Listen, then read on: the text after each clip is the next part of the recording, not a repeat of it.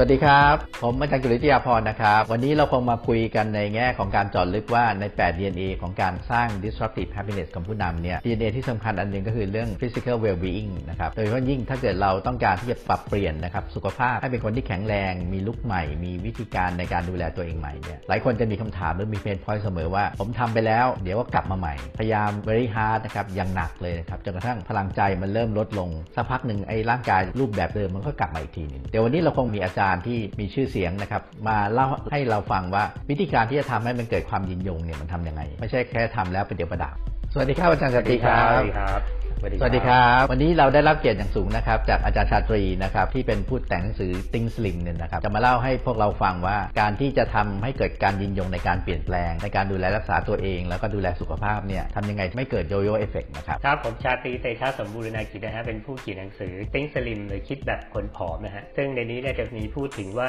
วิธีที่จะทำให้เราสุขภาพดีมีหุ่นที่เราต้องการเนี่ยทำยังไงนะฮะอาจารย์ชาตรีครับมีหลายคำถามที่เกิดขึ้นนะครับจากคนที่ผ่านหลักสูตรต่าง ๆ มาเนี่ยว่าเอ๊ะทำไมเขาอยากดูแลสุขภาพเนี่ยแต่พอพยายาม try very hard เนี่ยนะครับแล้วมันก็กลับมาใหม่ เช่นคนอยากลดความอ้วนพอลงไปสัก 5 กิโลเนี่ยแรงใจชักเริ่มหมดก็ปึ้งกลับไปบางคนเรียกว่า yoyo effect กลับไปที่เดิมหรือบางทีมากกว่าเดิมอีกนั้นเกิดขึ้นประจำเลย ซึ่งการ transform เนี่ยดูเหมือนมันไม่ยั่งยืน อาจารย์มีเคล็ดลับหรือมีวิธีการยังไงไหมครับนอกจากเรื่อง how to เนี่ยที่จะทำให้เขาเปลี่ยนมุมมองหรือว่าเปลี่ยนความคิดใหม่ที่จะทำให้มันเกิดความยั่งยืนในการเปลี่ยนแปลงมากขึ้นครับอันนั้นเป็นสาเหตุที่ผมเขียนหนังสือ Think Slim นั่นหรือคิดแบบคนผอมเล่มนี้นะครับเพราะว่าผมพบว่าคนส่วนใหญ่รู้สึกว่าการดูแลสุขภาพ หรือว่าการที่เราจะทำให้หุ่นเราดีตามที่เราต้องการนี่มันเป็นเรื่องยากแต่สำหรับผมว่ามันเป็นเรื่องง่าย แต่ทำไมมันถึงง่ายเนี่ยมันต้องมีหลาย ๆ ปัจจัยเข้าด้วยกัน เมื่อกี้อาจารย์จิตพูดถึงเรื่อง yoyo effect ซึ่งผมมีอธิบายในหนังสือแล้วแต่ว่าอันนั้นเป็นเรื่องของ how to แต่ผมอยากจะพูดถึงในอีกแง่มุมหนึ่งคือ yoyo effect ในที่นี้หมายว่าเราทำแล้วเราก็เลิกทำเราอาจจะเรียกว่าเป็น yoyo effect ทางใจ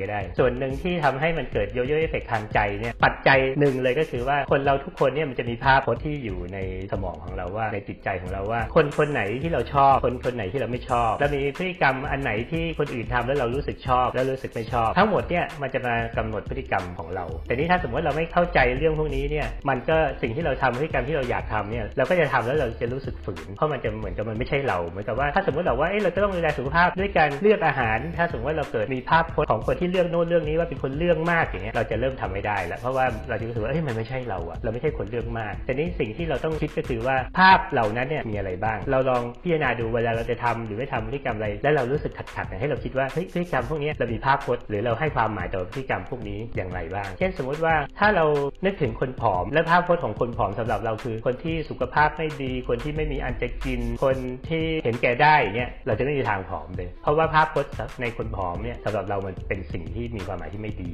สำหรับบางคนที่ผมเคยเจอเนี่ยเขามีภาพพจน์ว่าตอนเด็กๆเขาเคยเจอญาติที่มีรูปร่างทุ่มๆหน่อยแล้วก็เป็นคนใจดีเนี่ยเพราะนั้นเขาจะมีภาพพจน์ที่ดีกับคนอ้วนอะพอเขาโตขึ้นมาเนี่ยเขาก็จะรู้สึกว่าเฮ้ยถ้าเขามีรูปร่างมีหุ่นที่ท้วมๆอ้วนๆเนี่ยมันเหมือนคนใจดี เพราะนั้นโอกาสที่เขาจะอ้วนมันจะมากกว่าผอมเพราะว่าภาพลักษณ์ของคนอ้วนดีกว่าคนผอมสำหรับเขาในการพฤติกรรมที่เกิดขึ้นถ้าสมมติว่าคุณเป็นคนที่จะเห็นว่าบางคนชอบขี่บิ๊กไบค์ใส่เสื้อหนังมีลายสักใหญ่ๆเนี่ยแล้วถือเบียร์อันใหญ่ๆเนี่ยแต่ที่บางคนที่นึกถึงภาพลักษณ์ของคนที่ใส่สูทจิบชา high tea อะไรเงี้ยแต่ละคนจะมีภาพลักษณ์ไม่เหมือนกันคนที่ชอบฮาร์เลย์หรือสายคิดว่าไอ้คนที่แต่งสูทจิบชาเนี่ยเป็นคนที่อ่อนแอ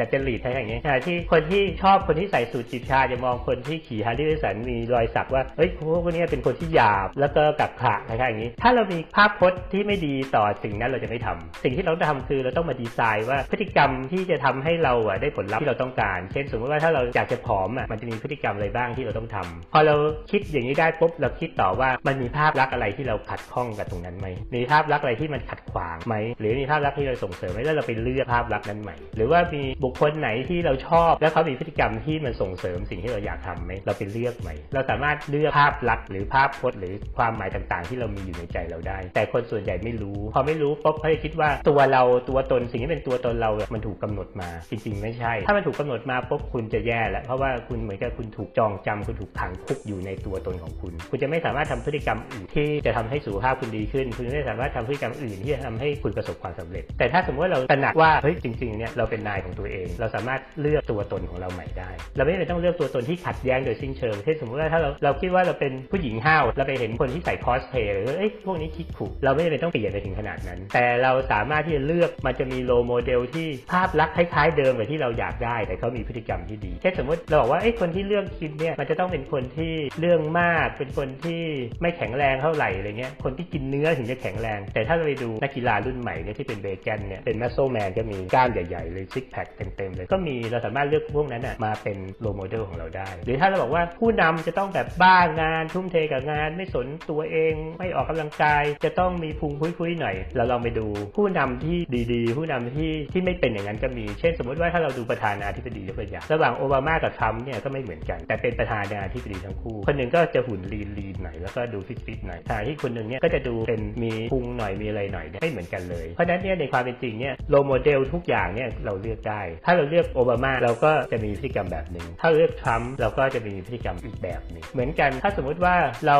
ดูนักธุรกิจที่ประสบความสำเร็จ มันก็มีธุรกิจที่ประสบความสำเร็จที่ผอมๆกับที่อ้วนๆ เราไม่จำเป็นต้องแบบว่า เอ้ยเราประสบความสำเร็จต้องอ้วนๆเสมอไปไปใช่ อย่างเช่นมาร์คซักเคอร์เบิร์กเขาก็ผอมๆ ถ้าเราเลือก role model ที่ดีที่ส่งเสริมพฤติกรรมของเราในทางที่เราต้องเป็นเนี่ย ถ้าเราเลือกมาได้เนี่ยมันจะช่วยทำให้การ transform ของเรามัน smooth ขึ้นน่าสนใจมากเลยครับอาจารย์ เพราะว่าจริงๆ เราคงไม่เคยคิดนะครับว่ามุมมองของตัวเองที่มอง identity ตัวเอง เพราะส่วนใหญ่เนี่ยเราจะไปเพ่งกับไอ้ how to วิธีการว่าจะทำยังไง แต่ถ้าเกิดภายในของเราหรือว่า subconscious ที่เรามองตัวเราเองเนี่ยเพี้ยนจากสิ่งที่เราพยายามจะทำเนี่ยมันก็เหมือนเป็นยักษ์ใหญ่แรงต้านที่อยู่ภายใน ที่ขัดขวางทำให้เราไปถึงเป้าหมายที่เรามองไว้ไม่ได้ เพราะว่าท่าแท้ของเรามันเป็นแบบหนึ่งแต่ขณะเดียวกันเราพยายามจะไปในอีกมิติหนึ่งซึ่งมันไม่ใช่ตัวเราเลย ก็มีคำถามถ้าเกิดการที่เราจะเลือก role model หรือว่าเราจะเลือกคนใหม่ที่เป็นตัวใหม่ของเราเนี่ยเมื่อกี้อาจารย์พูดไว้น่าสนใจบอกว่าเราควรจะเลือกคนที่เหมือนกันในฝันกับเราเลยไหมหรือมันควรจะมีเทคนิคยังไงไหมครับว่าคนในฝันเนี่ยมันควรจะต้องมีต่อมสุขใจแบบเดียวกับเราสไตล์เดียวกับเรา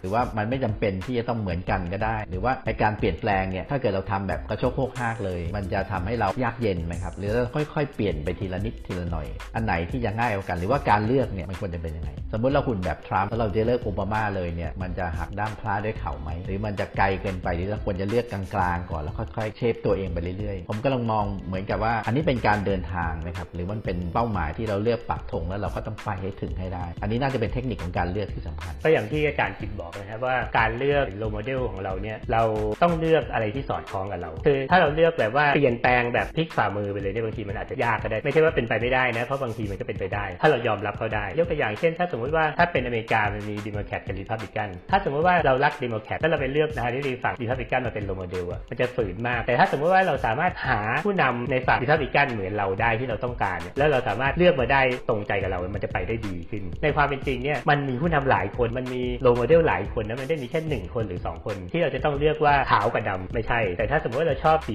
ฟ้าเนี่ยผมเชื่อว่ามันมีสีฟ้าอยู่อย่างที่บอกนักกีฬาก็มีนักกีฬาที่แบบกินสเต็กเป็นอาหารกับนักกีฬาที่กินเวแกนเป็นอาหาร เราก็ต้องเลือกคนที่เราต้องการ มีนักกีฬาที่ผอม มีนักกีฬาที่กล้ามใหญ่มันหาได้เพราะว่าโดยเฉพาะในยุคไซเบอร์เนี่ยเราสามารถเข้าไปอินเทอร์เน็ตโอ้โหมีเต็มไปหมดเลย เพราะฉะนั้นถ้าสมมติว่าเราบอกว่าเฮ้ยเราไม่อยากผอมๆเราอยากกล้ามใหญ่ six pack นะแต่เราอยากดูแลสุขภาพ แล้วก็ไปหา role model ที่เป็นแบบนั้น มันก็จะช่วยได้ ถ้าสมมติว่าเราหาไม่เจอคนที่ตรงใจเลยเนี่ยเราก็ไม่จำเป็นต้องมีคนเดียวนะเราสามารถมี role model หลายๆคนได้ เพราะว่าปัญหาของการมี role model คนเดียวคือ ถ้าสมมติว่าเราเกิดไม่ศรัทธาเขาร้อยเปอร์เซ็นต์เนี่ยมันจะทำให้เรามีความตะขิดตะขวงอยู่ในใจของเรา และทำให้เราแบบไม่สามารถไปได้เต็มร้อยแต่ถ้าเรามี role model สักห้าคนและห้าคนเนี่ยเราไม่จำเป็นต้องเป็น role model ทั้งชีวิตของเขานะแต่เราเป็น role model ในแต่ละพฤติกรรมของเขาอะที่เราเลือกได้ เช่นสมมติว่าถ้าการกินเราเลือกโมเดลคนนี้ ถ้าการบริหารเราเลือกโมเดลคนนี้ ถ้าครอบครัวเราเลือกโมเดลอีกคนหนึ่งมันจะสามารถทำให้เราซอยพฤติกรรมของ role model ออกมา แล้วเลือกเฉพาะพฤติกรรมที่เราชอบมาเป็นพฤติกรรมของเราได้ พอเราเป็นอย่างนี้ปุ๊บมันจะเริ่มง่าย เพราะว่าเรา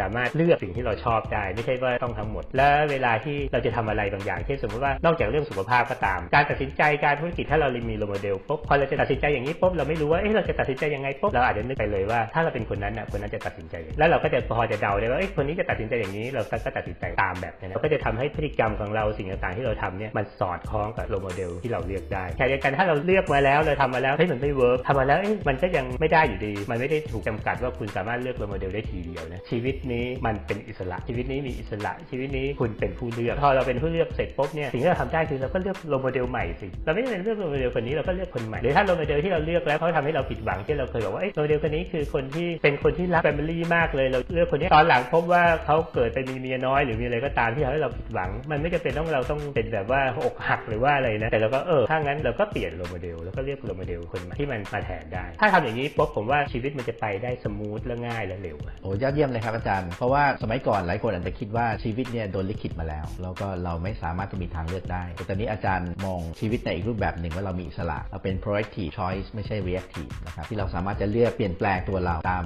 ไอดอลหรือคนต้นแบบที่เราคิดว่าเหมาะสม ซึ่งไม่ใช่จำเป็นต้องมีคนเดียวด้วยซ้ำไป อาจจะมีหลายคนในแต่ละมิติที่เราเลือก ตอนนี้มันมีคำถามอีกอันหนึ่งที่น่าสนใจคือว่า ถ้าเราเลือกแล้วเนี่ยแล้วเรารู้ว่าตรงนี้คือเราศรัทธาเนี่ยทำยังไงที่การเปลี่ยนแปลงตรงนี้มันจะกลายเป็นการเปลี่ยนแปลงที่คงทนยาวนาน หรือว่าสิ่งสถิตกลายเป็นนิสัยใหม่ของเรานะครับมันมีรันเวย์ไหมครับว่าอย่างน้อยที่สุดเนี่ยการเพาะต้นกล้าหรือการบ่มชีวิตใหม่ของเราเนี่ยมันควรจะต้องทำต่อเนื่องอย่างน้อยสักกี่วัน บางคนพูดถึง 21 วันบางคนพูดถึง 30 60 หรือ90 วัน อาจารย์ที่มีประสบการณ์ที่ไปช่วยองค์กรใหญ่ๆหลายองค์กรเปลี่ยนแปลงตรงนี้เนี่ยอาจารย์มองว่าการเปลี่ยนแปลงตรงนี้มันต้องใช้รันเวย์วิธีการในการบ่มตรงนี้ยาวนานขนาดไหนครับเพื่อให้เกิดความยั่งยืนมันมีคำบอกว่าคนเราเป็นทาสของนิสัยคือสิ่งที่เรารู้สึกว่าทำยากเนี่ยบางทีไม่ใช่เพราะว่ามันยากนะแต่เป็นเพราะว่าเราไม่เคยทำหรือเราเราน้อยเกินไป แต่สิ่งที่เราทำทุกวันทำประจำเราจะรู้สึกว่ามันง่าย เช่น การแปรงฟันเด็กๆอาจจะรู้สึกยากพ่อแม่ต้องบังคับเอ้ยไปแปรงฟันสิมันเป็นเรื่องยากมากเลย แต่พอเราทำทุกวันทำทุกวันจนเราโตขึ้นมาเนี่ยมันจะเป็นเรื่องธรรมดาเลยแค่ง่วงนอนตื่นขึ้นมาสลืมสลือหยิบแปรงสีฟันมาก็แปรงได้เลยไม่ต้องคิดเหมือนกับขับรถก็เหมือนกันเราขับรถแรก ๆ มันจะยากมากเลยต้องนึกโน่นนึกนี่แต่ถ้าเราทำบ่อยๆทำประจำมันจะเป็นแบบว่าเป็นนิสัยของเราในการขับรถว่าจะจับเกียร์ยังไงจะอะไรมันง่ายไปหมดเลย สิ่งที่มันง่ายไม่ใช่เพราะมันง่าย สิ่งที่มันง่ายเพราะมันเป็นนิสัย เพราะฉะนั้นสำหรับการรักษาสุขภาพหรือว่านิสัยแห่งความสำเร็จใด ๆ ก็ตามเนี่ยสิ่งที่สำคัญคือต้องทำให้เป็นนิสัยของเรา ต้องทำให้มันเป็นวิถีชีวิตของเรา มันไม่เป็นแค่วิธีวิธีคือทำเป็นครั้งครั้งๆแต่วิถีคือมันคือเราเลยมันคืออยู่กับเราเป็นเราเลยแต่นี้สิ่งที่พบในการที่เราไปเทรนก็คือว่าคนชอบบอกว่า 21 วันสร้างนิสัย ปัญหาก็คือว่าบางครั้ง 21 วันมันน้อยเกินไปอะเพราะว่า 21 วันมันอาจจะทำให้เรามันขึ้นมานิดเดียวเหมือนต้นไม้อะถ้าเราสมมติว่าปลูกต้นกล้า ถ้าเราใส่ขึ้นไปปุ๊บขึ้นมานิดนึงเราก็ย้ายที่ปลูกแล้วบางทีมันตาย แต่ถ้าเราปล่อยให้มันยาวขึ้นมาสักหน่อยสักมินิมัมถือว่า 90 วันนะให้มันโตขึ้นมาเป็นต้นกล้าที่แข็งแรงหน่อยแล้วเราค่อยย้ายไปปลูกเนี่ยโอกาสรอดมันจะเยอะ ผมว่าอาจจะไม่สามารถบอกว่า 90 วันแล้วคุณจะเป็นอย่างนั้นนะอาจจะไม่ใช่แต่ 90 วันเนี่ยมันเพิ่มโอกาสรอดของต้นกล้าให้มากขึ้น เพราะว่าสุดท้ายเนี่ยคุณอย่าคิดว่าทำ90 วันแล้วคุณจะเปลี่ยนเป็นคนสุขภาพดีไม่ใช่ เพราะว่าสิ่งที่คุณต้องทำคือมันไม่ใช่ 90 วัน แต่มันคือตลอดชีวิตของเรา มันคือวิถีชีวิตของเรา มันคือเรา เพราะฉะนั้นเวลาที่เรา transform แล้วเนี่ยเราบอกว่าเปลี่ยนเป็นเป็นคนดูแลสุขภาพแล้วเนี่ยมันคือการเปลี่ยนชีวิต มันไม่ได้เป็นการเปลี่ยนครั้งคราวแต่มันคือการเปลี่ยนชีวิตเราเลย มันจะยั่งยืนแล้วมันก็จะเป็นเราเป็นคนที่มีสุขภาพดีเนี่ยตลอดไปตลอดชีวิตของเราจนเราแก่เท่าไปเรื่อย ๆ ติดตัวเราเป็นเราเลยอะไม่ใช่ว่าเอ๊ะเราจะใช้อันนู้นใช่นี้แต่มันเป็นเราเลย ครับวันนี้ได้ได้รับความรู้เป็นอย่างสูงเลยนะครับ จากอาจารย์ชาตรีนะครับ ผมคิดว่าจริง ๆ ในกระบวนการเนี่ยมันมีหลักการที่อาจารย์มอบให้อยู่ ผมมีความเชื่อว่าในช่วง 90 วันแรกเนี่ยบางครั้งผมเห็นหลายคนที่เป็นลูกศิษย์อาจารย์เนี่ยถ้ามีอาจารย์อยู่ด้วย หรือมีทีมอาจารย์ที่ช่วยเดินทางพาจูงมือในช่วงต้นเนี่ยเพราะว่านี่อาจจะเป็นจุดสำคัญอันหนึ่งที่อาจจะต้องใส่น้ำใส่ปุ๋ยให้ถูกเรื่องถูกวิธีเพราะบางทีการเข้าใจตัวตนตัวเอง ว่าพฤติกรรมตัวเองเดิมคืออะไรเฝ้าสังเกตเพราะอย่างผมเองก็เป็นลูกศิษย์อาจารย์ชาตรี จะรู้ว่าตอนแรกอาจจะต้องส่งกันบ้านกันก่อน ตรงเนี้ยไอ้ฐานอย่างนี้เป็นยังไงคิดอย่างนี้เป็นยังไงเราเลือกยังไง แล้วพอเรามามี identity ใหม่ ตรงเนี้ยมันก็จะกลายเป็นจุดที่ต้องมา reflect กันมากพอสมควรว่า identity ใหม่เนี่ยมันมากไปน้อยไปกำลังพอดีไหมนะครับก็ถ้าเกิดเราช่วยสอนให้เขาเลือกเป็นเนี่ยสักพักหนึ่งมันจะกลายเป็นนิสัยที่ติดตัวไป ในขณะเดียวกันในช่วง 90 วันเนี่ยก็เป็นอีกอันหนึ่งที่สำคัญ ที่อาจารย์ช่วยเฝ้ามองช่วยบ่มช่วยสะกิดช่วยส่งกันบ้าน reflect กันหรือตอนที่อาจารย์สร้างกลุ่มขึ้นมาไม่ใช่เขาทำคนเดียว แต่มีเพื่อนด้วยเนี่ยในการสร้างเพื่อนเพื่อจะสร้างแบบตรงนี้อาจจะทำให้เขาเห็นหลากหลาย มีอินโนเวชันใหม่ๆ จากคนนู้นคนนี้เพื่อที่จะมาสร้างมิติในการเปลี่ยนแปลงตรงนี้ เพราะอย่างที่อาจารย์แนะนำคือว่า 90 วันแรกเป็นหัวใจสำคัญเลย แล้วถ้ามีอาจารย์เป็นพี่เลี้ยงเนี่ยผมว่าการเดินทางหลัง 90 วันเนี่ยมันจะโปร่งโล่งสบาย เพราะก็จะคุ้นเคยกับเบ้าหลอมตรงนี้เรียบร้อยแล้วนะครับขอบคุณอาจารย์ชาตรีมากเลยนะครับ วันนี้เราได้ความรู้แล้วก็ผมมีความเชื่อว่าผู้ชมจะได้ประโยชน์สูงสุดจากสิ่งที่อาจารย์แชร์นะครับอย่าลืมว่าถ้าเกิดเราจะให้เกิดขึ้นจริงเนี่ยคงจะต้องให้อาจารย์จูงมือผ่านตรงนี้ด้วยนะครับ ก็ขอบคุณท่านผู้ชมด้วยนะครับที่ช่วยรับฟังติดตามนะครับขอบคุณครับ